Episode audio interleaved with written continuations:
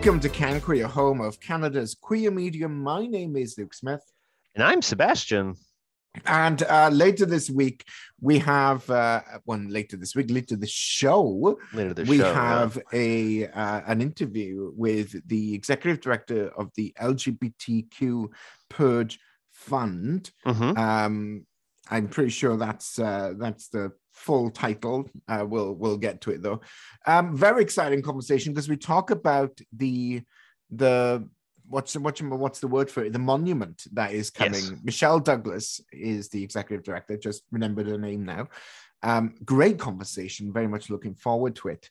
Um, In the meantime, I'm distracted by the fact we're, we're on webcam right now, and I could see right now that Luke is wearing three things his glasses, a t shirt, and a blanket. I- I'm- now- it's a snuggie. It is As far as I know, you're pork and pigging it otherwise. No, no, no. I have clothes on underneath. There's I, I'm wearing. Uh, I'm wearing sweatpants, but still, Okay. I'm wearing clothes. I mean, where was I going with this? Yeah, no, my front office is colder than the rest of the house. oh, okay. yeah, no, that that computes. That makes sense. All right. Well, um, last week we a big news story that came and went that we didn't get round to, which is unfortunate, which caused a lot of stir Mm. in the dictionary world. Oh, Do you yes. wanna- do you want to expand on that, Sebastian? Well, th- this is a French story.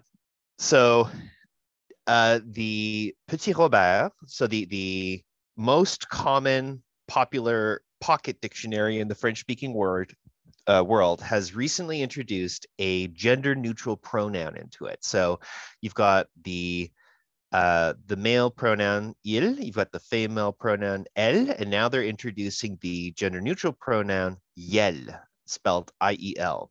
And a lot of people it, the, the the french speaking world is very sep- uh, divided on this especially the linguists and grammarians because on the one hand you know they, they love the spirit of it they uh, i did a lot of reading and a lot of people they like the broad concept of a gender neutral the problem is that french also has agreement so if you say um, if, if you want to say someone is attractive, uh, belle if they're feminine, beau if they're masculine, or if you want to say that they are fat, gros if they're a man, grosse if they're a woman.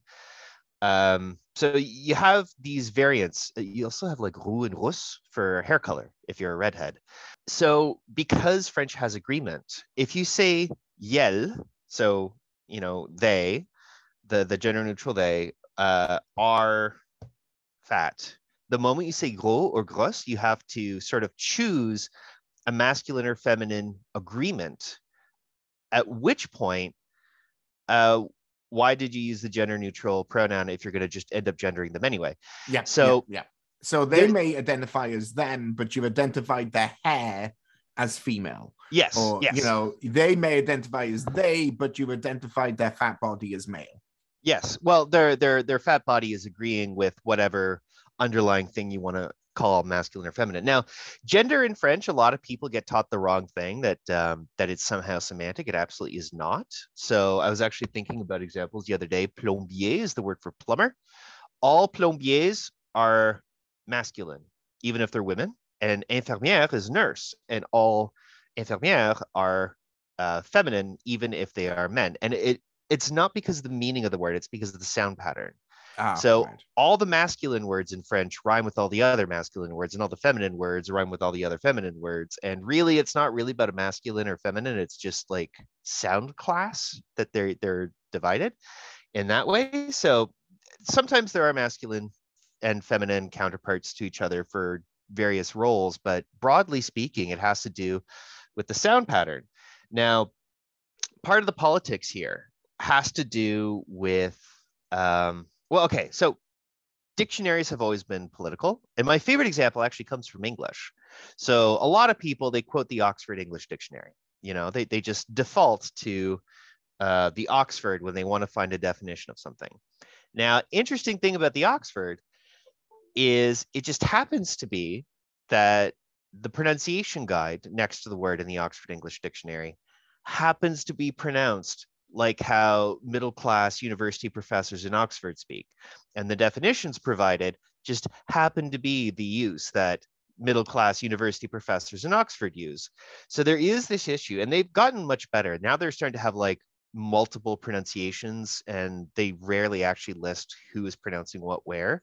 But number one is still the Oxford local. And there is this huge issue uh, with dictionary writing. And again, like as I've said, they've gotten much better about it since it was first pointed out in the 70s that dictionaries are weirdly inherently political.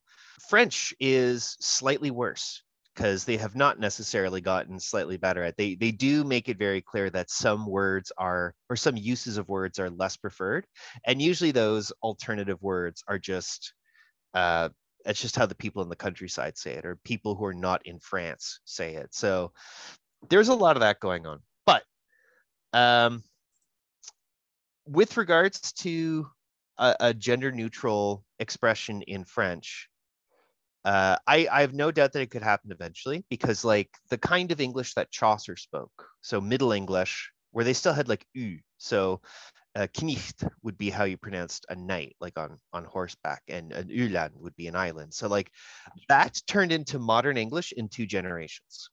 So there there actually is historical documentation of people saying my grandchild speaks a different language than I do. Like it's completely mutually unintelligible. Well, not completely mutually unintelligible. But the languages can change very, very quickly. Now that's in terms of removing features, but in terms of adding features, it usually takes about three or four generations. Doesn't mean it's not worth doing if you wanted to introduce a third gender into French.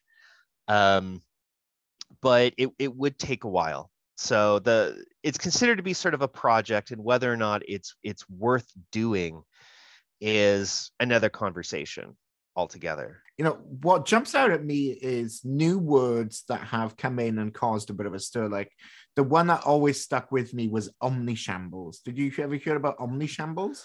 Oh man, I, I remember this, but I don't remember the details. Uh, remind so, everyone. Uh, so in Britain and in Canada to a degree, uh, the government was keen on making these omnibus bills, which means mm. it was an act mm. of parliament that has like everything in the kitchen sink smushed yeah. into one act of parliament. Yeah, you have um, to vote for everything or it all fails. Or nothing.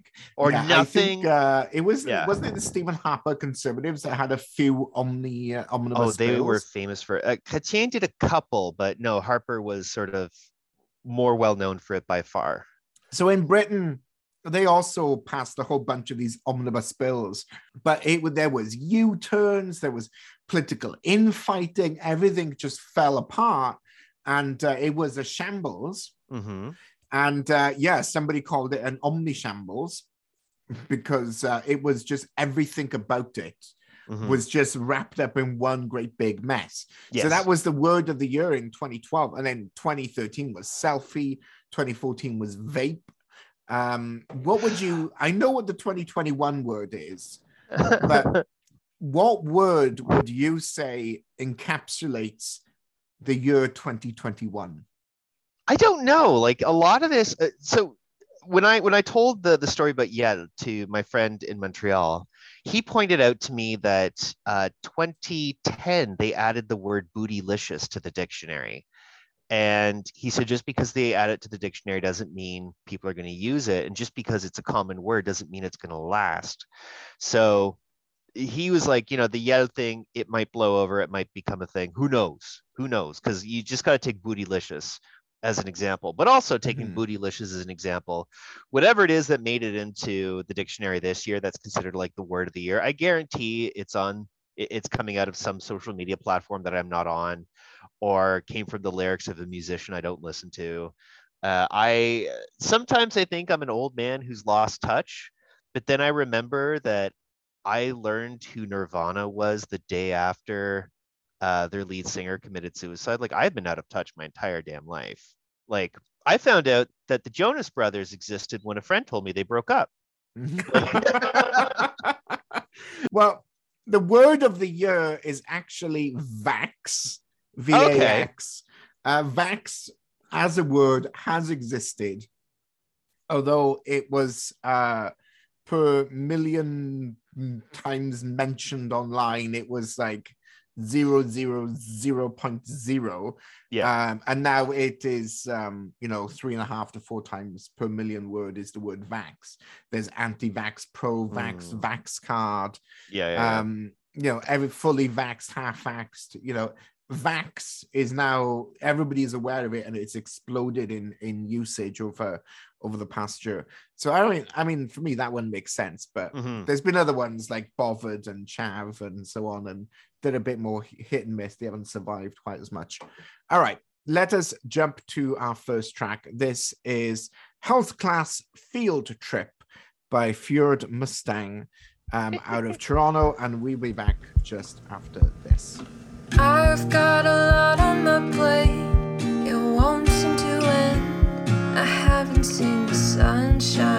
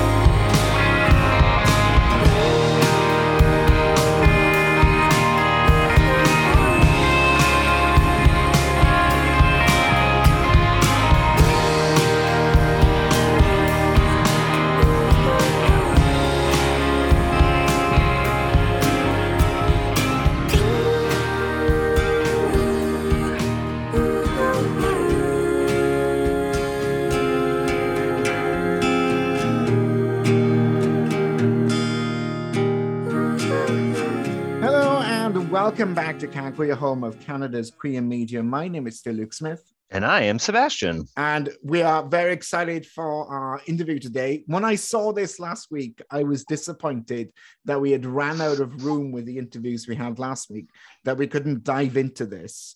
Um, because we've been following it like a hawk, and that is the LGBT Purge Fund's national memorial to commemorate, um, in, you know, the, the the trauma that happened with the purge, but also the apology and and so on and so forth. Now we are very excited to have the executive director of the LGBTQ two plus National uh, Purge Fund. It's a bit of a bit of a tongue twister to get it right. Michelle, thank you so much for joining us. Uh, it's my pleasure. Very get, glad to be here. And that you're talking about this just lifts my heart. Like uh, it's wonderful. yeah. Excellent. Now we had the the absolute pleasure of interviewing some of the purge survivors when the documentary was released, and it did the the rounds of the uh, Toronto Film Festival, uh, LGBT Film Festival, and then the um, the Ottawa version as well. We went to the screening and interviewed folks there. Well, also living in Ottawa, we've met purge survivors just Yes. casually. You know, at cocktail absolutely. parties and whatnot. yeah. Yeah. it's a small world in uh, in Ottawa for sure. Um, but for those who aren't necessarily familiar and think we're referring to a, you know, 2000s horror film and set in the States, what is The Purge and, and why is it worth monumental building over? Yeah, you're you're right. It is a bit of a horror show to reflect on a period in Canadian history, roughly between the 1950s and the mid 1990s, when it was government policy in the federal workplace. So here we're talking about, you know, the public service in the federal uh, context, the RCMP and the Canadian Armed Forces.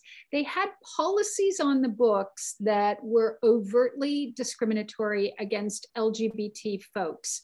Um, I happen to be an officer serving in the in the Canadian Armed Forces uh, back in the late 1980s and was ultimately fired uh, in 1989 as being not advantageously employable due to homosexuality. Ugh.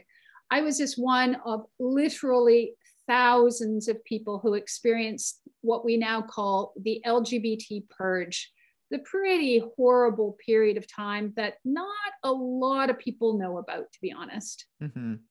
And it wasn't I mean, I'm sure there was a degree of some polite reassignment, some polite letting go, but the purge was not all, you know, that polite. There was some horrific elements, and it was a very traumatic experience for many, many people. And I think what really stood out to me in speaking with survivors and, and the work we've done looking at the purge is the fact that these are Canadians who are dedicating their lives and their time to serving the country, often at the front lines, you know, working with the Department of Defense and the armed forces, but even the RCMP and the civic service at large, you know, and that dedication and that that that amount of effort and, and heart um, was rewarded by being booted out the door, you know, I mean, and, and dismissed. It is worth pointing out as well that, I mean, eh, if you're not familiar with the details of the 20, 30 year history of the purge, that it, superficially it seems like a bunch of people got fired. But the way that it happened sent ripples through their lives and through the community as well, because in some cases it was very difficult for them to get reassigned or rehired because it was on their their discharge or what have you that they were fired for being a homosexual. And some people didn't care and some people did and it, it, it did have massive impact. And we've we've seen documentaries and interviewed people who were um, survivors of just their lives falling to pieces around them like they they lost their house or they had to move uh, out of the city because they couldn't afford things anymore like it it was more than just losing a job. It was it had massive impacts and on the community in in general as well. I mean, the mm. just living in fear is it's not it's not great, man. Yeah, it feels bad. Uh, it's not great, man, and I lived. Um, and um, so you know, let me tell you, when you talk about yes, if some people were politely asked to leave mm. uh, by noon, um, you know, on a given day.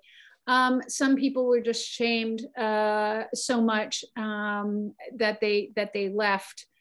Um, but someone like myself, I, I fought hard to stay in the Canadian Armed Forces because I wanted to make it my career. But when we're talking about a tough time. Um, you know, police cars, interrogations, interrogation rooms, mm. multiple days for myself anyway, being locked in a hotel room with military police interrogating me about my sex life and who else I thought might be gay. Uh, polygraphed, uh, people were assaulted, institutionalized. Like it, it is hard to to kind of characterize, you know, mm. the, the devastation. I mean, you you did kind of highlight it, but of course people are traumatized from this time. There was scarring and it and it's um, finally uh, through you know various actions I, I, think even my own back in 1992 by suing the military and formally ending that damn policy hmm. was an important step. Ridding uh, the books of these you know laws and policies was critical but now we're into class action settlements and finally starting the reconciliation journey, which is which is pretty vital. Uh, and a big part of that, of course, was Prime Minister Trudeau's um, apology in the House of Commons in 2017. I think we might uh, we might be able to play a short clip from that apology. The other thing that that jumped out at me quite powerfully from what happened with this initiative is I distinctly remember, and I can't remember which pride it was, but I know it was in Ottawa, presumably before the, the pandemic, when the the victims of the purge marched at the front of the armed forces contingent in Ottawa Pride. That was And there was- 2007. Was they that made me organize that. Yeah, I Oh. did that.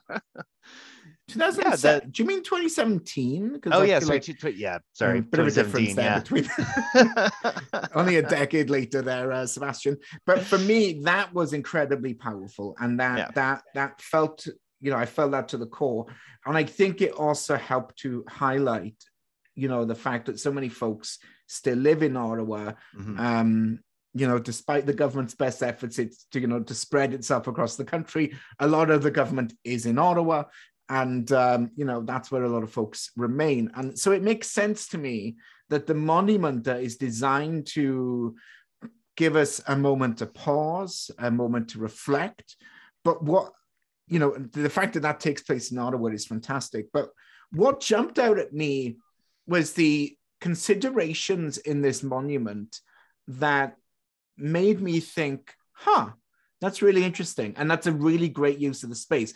And the two bits that jump out is the fact that it's a space for celebration. You know, the gay community in Ottawa has, you know, the village space on Bank Street, but there's never really been a place where when we can gather in, in a way that makes sense. And the other place, uh, piece of it was celebrating the indigeneity of the space that the monument is actually going to, to reside. For those not familiar with Ottawa, um, the area where it's going to be residing, sort of at the end of the road, where uh, past the Library and Archives Canada, holds a lot of significant spiritual meaning for the Indigenous folks and the, the Algonquins of the area. So I was really relieved to see that piece reflected as well of the celebration piece. So my question to you, Michelle, is what was what because there was a lot of rambling with no question. What was the the brief that was given? Am I just reading into it, or were these things that they were actually asked to to design for?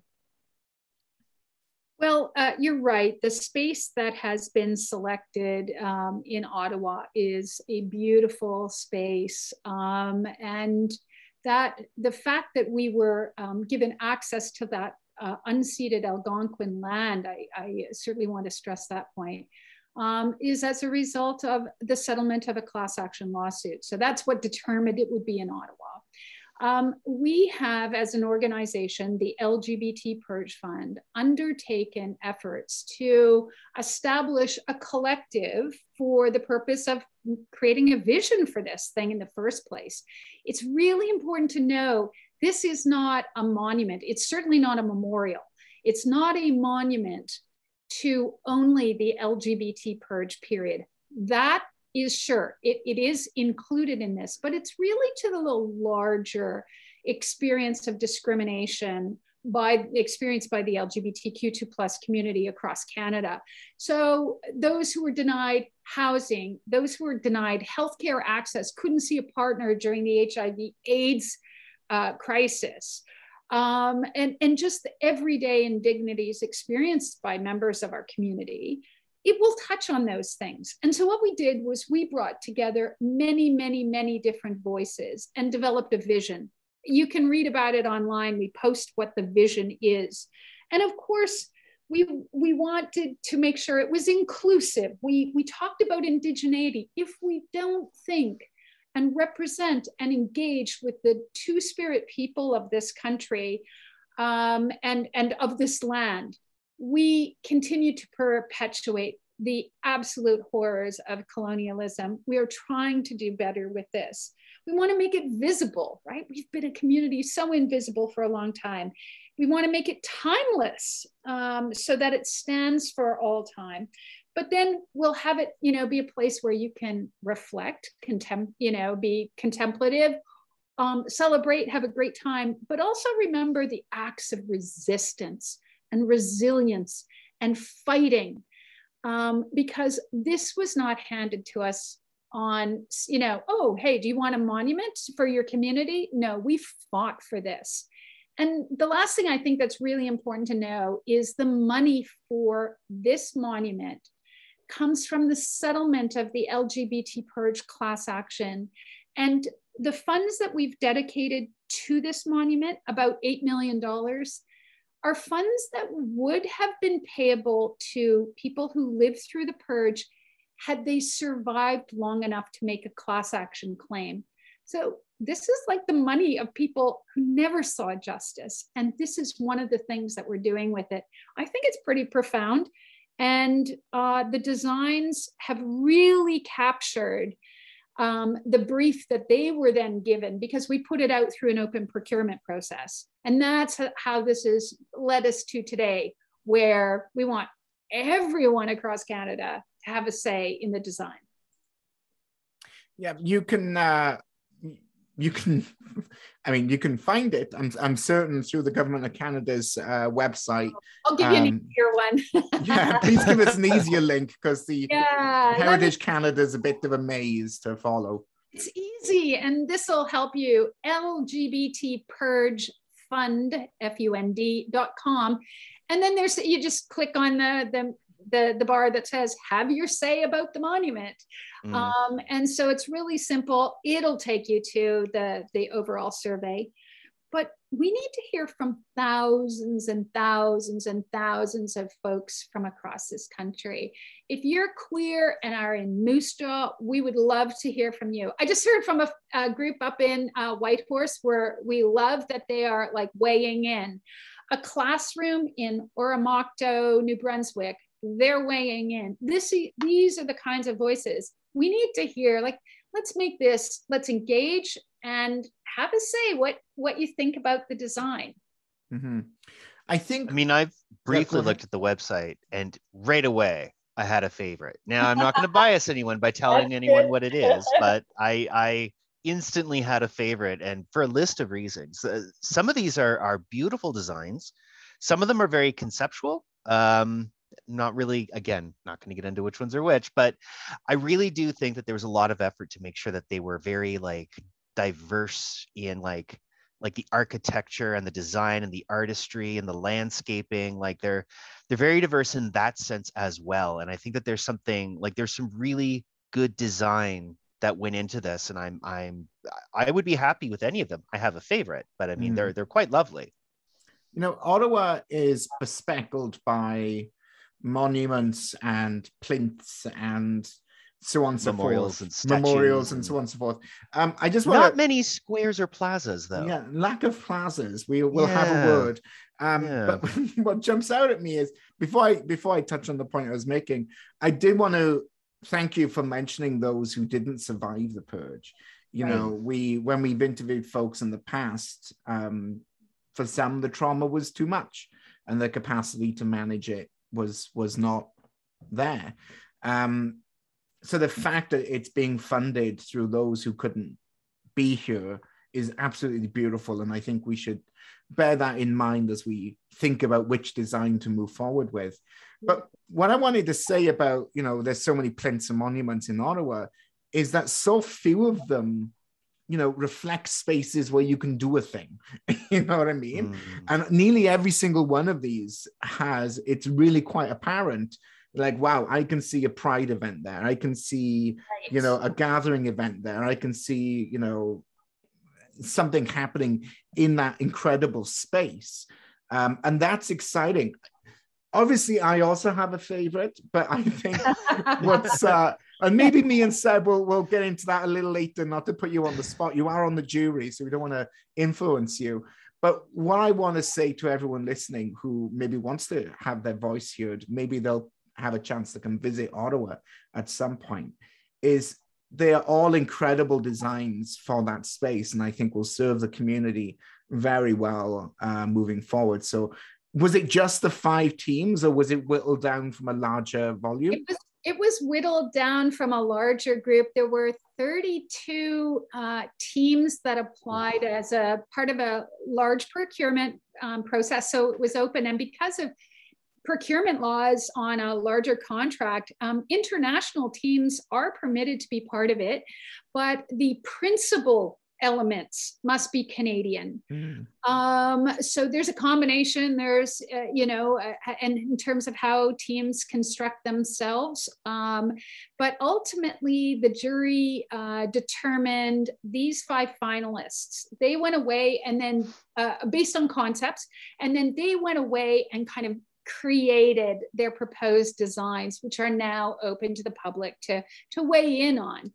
Um, I you know, first of all, listen, as a proud lesbian, I, I, just think if the queers can't bring great design, really, come on, what what is up with that? So, like you, I think they're powerful. I think they're beautiful. Um, and they say something. They've all addressed the vision in some way. So, um, you know, I I'm just so excited to see how this ultimately um, shakes out. I think um, early in 2022, we probably will have determined the winner, the, the design. And then, you know, we start other processes, right? Like, think about the opportunities. What story do we tell as part of a companion, say, website? Like, where are we going to put all the content that, that enhances it for for school kids who, who go, or for, for someone who says, I want to be part of this, how, how can I do that? So we're coming up with great ideas, everything from walking tours to, you know, websites and so on. Um, but the design is the first major thing. So it's quite exciting. It's interesting you brought up the timeline because a part of me is thinking, you know, we are maybe I'm a little jaded. This me being jaded came up last week with the blood bank, but the uh, maybe I'm I'm I'm a bit uh, of a pessimist here with the city and, and monuments, um, and and the timeline. I think the LGBT Purge Fund monument has the distinct advantage of being funded through you know, it has the advantage of being funded through this this settlement, although how and why is incredibly, uh, you know, grieving. Sad as it is. Yeah, yeah, yeah. And I think that, that that gives this the monument an edge that it could potentially be completed on time, unlike other monuments in this city, which have not necessarily had that same advantage. I bring this up to say, should we be holding our breath? Are we? Are you expecting the timeline to roll out nice and smooth? You know, I am pretty optimistic. Uh, listen, I've been an activist for, for more than 30 years. This has been what I've dedicated my life to equal treatment for the LGBTQ2 plus community. Uh, equal, I focus my areas often in the, creating legal equality while others are doing, you know, all of the other important work. So I'm an optimist. Um, I think 2025, we're going to have a monument. Um, but you know, COVID, we didn't anticipate it. It has slowed us down a bit. And the cost of materials, things are getting more expensive, right? So there's all of these factors, but the goodwill is there. We're working closely with the government to help make this happen. Um, we have formed an advisory committee, an Indigenous circle, um, and of course, we're actively engaged and sending communications a lot to um, the two implicated um, Algonquin communities, uh, First Nations, uh, and uh, um, to, to offer respect and to, to talk to them. And we're always open to um, even more dialogue. Um, and what an honor it is to, to have this on unceded Algonquin land. Um, it's it's quite humbling actually um, to have this human rights monument um, on that space. We we just aim to to do to do justice to it in all ways. Having having lived downtown in Ottawa, I've I've cycled through that area. And, and it's it's a really powerful area now, and it's always historically been such an incredible key meeting place for for Indigenous folks. Um, I want to I want to thank you for for joining us and sincerely encourage everybody who who wants to express their opinion to go to the website that's lgbtpurgefund.com lgbt purgefund.com and it's the black bar at the top with the white text that's exactly. um, I, I didn't notice it the first time french and english yeah right? so it's nice yeah. and easy to to find it's a lot easier to go that way than through heritage website. Um, but uh, go in have a look at the five designs Um, and if you stick around after the song, me and Seb will spill the beans on which one is our favorites. Um, but uh, you know, we You're want allowed to have favorites. I just can't Absolutely. Yeah. yeah. Well, Well- the truth is, like, so long as they use indigenous plants, that's the thing that I care about the most. It's really weird going to Canadian monuments and all the plants in the gardens are invasive species. It's just, it, it's, it's bizarre to me. But yeah, a lot of we have things that we obviously like standards that we'll want to reflect. We are Oh, for sure, fundamentally yeah. a human rights organization. So, you know, with design also is accessibility and Mhm. all of that. And um, so we're aiming to have a very hard high bar here in the standards. two of the monuments specifically list indigenous species on their description. So that made that made me happy. Yeah. Okay, I like it. Good. Well, there is something there for everybody. Thank you so much again for joining us, and we will be back just after this.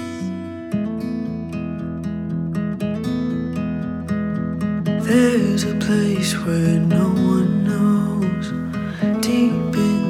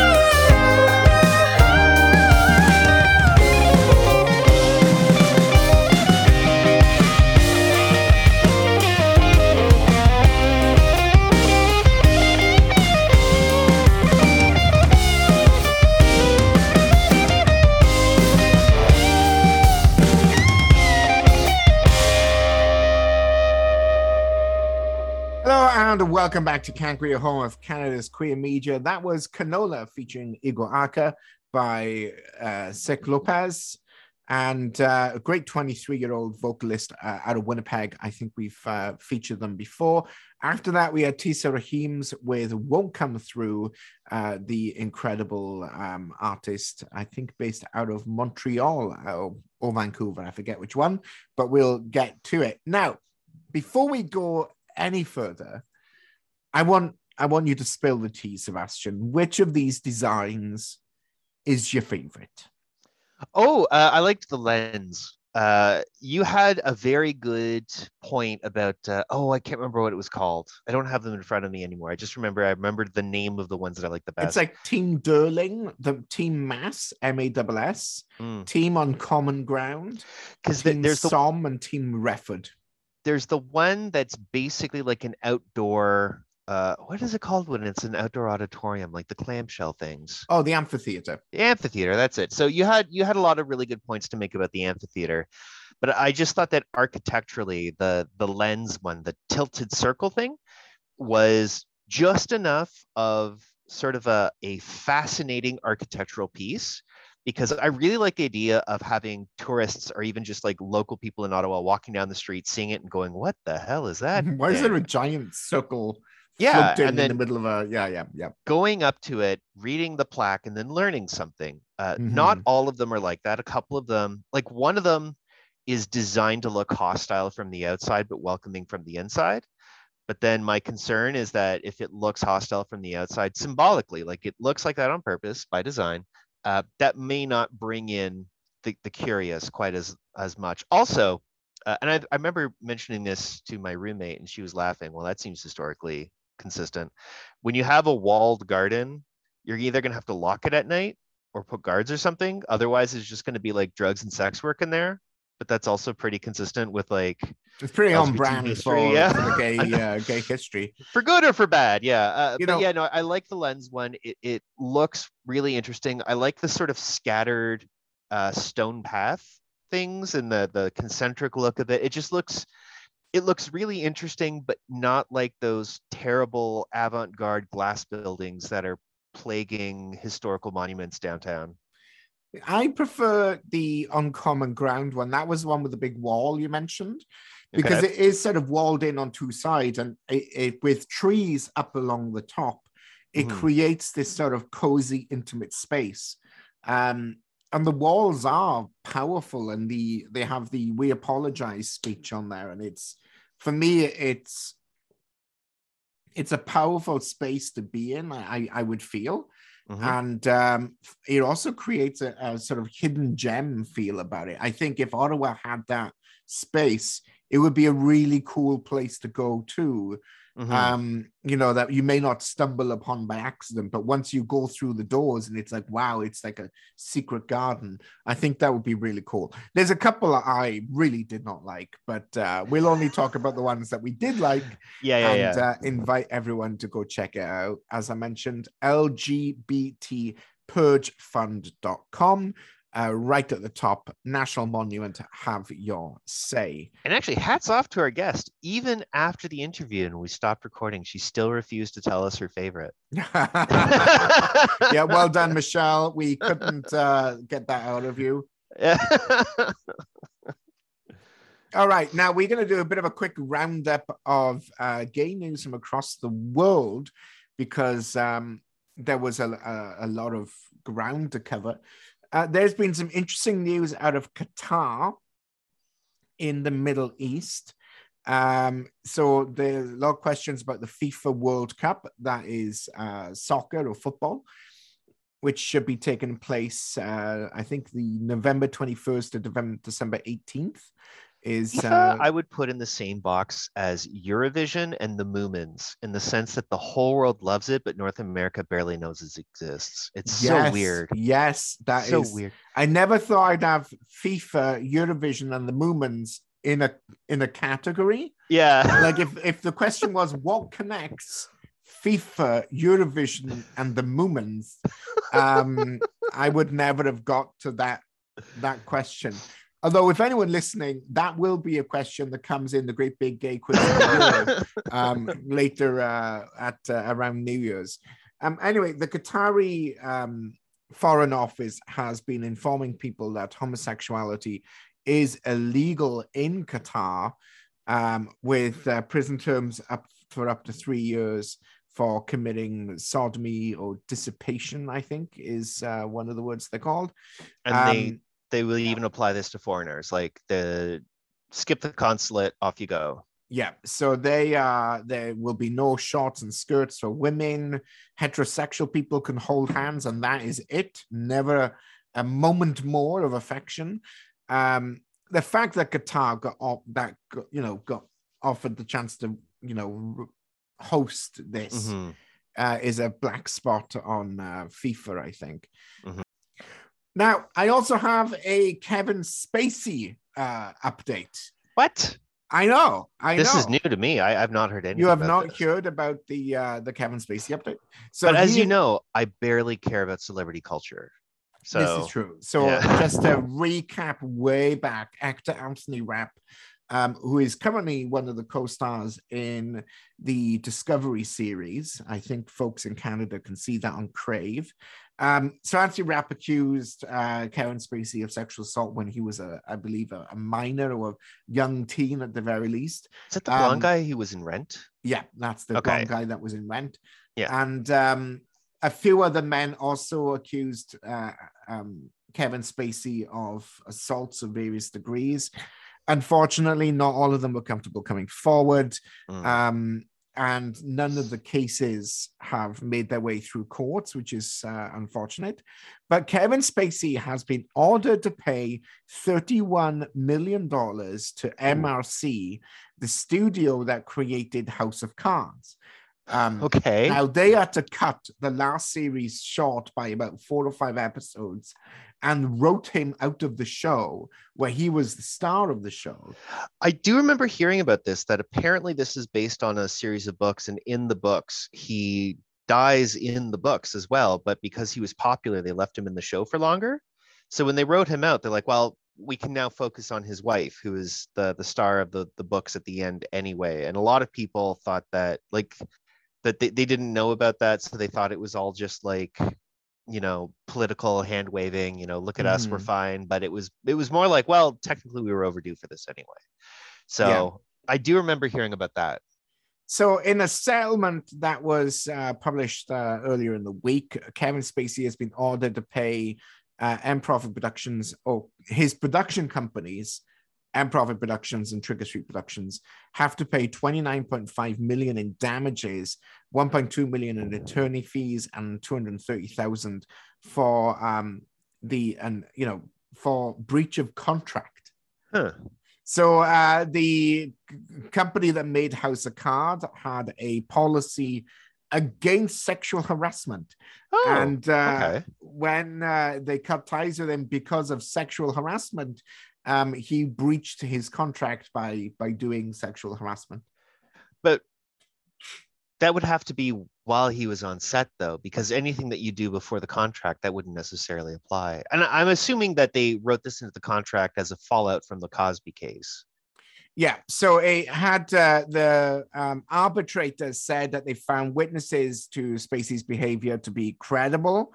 Uh, the arbiter found that Spacey's conduct constituted a material breach of his acting and executive producing agreements, and that his breaches excused the obligations to, for him uh, for them to pay him any further compensation. Um, yeah, so Hmm. at the end of the day, he broke the rules, and now he has to pay 13 million. So he's been struggling to recover from this, rightly so, if the Uh-huh. allegations are correct. Uh-huh. Um, and uh, yeah, this is a very deep hole that he's now going to have to try and dig himself out of. he's kind of I, I I have noticed he's going down the uh, the Nick Cage route of accepting every single thing that crosses his table, and the the few things that Kevin Spacey has done over the past year, uh, past couple years, are incredibly weird, like incredibly weird.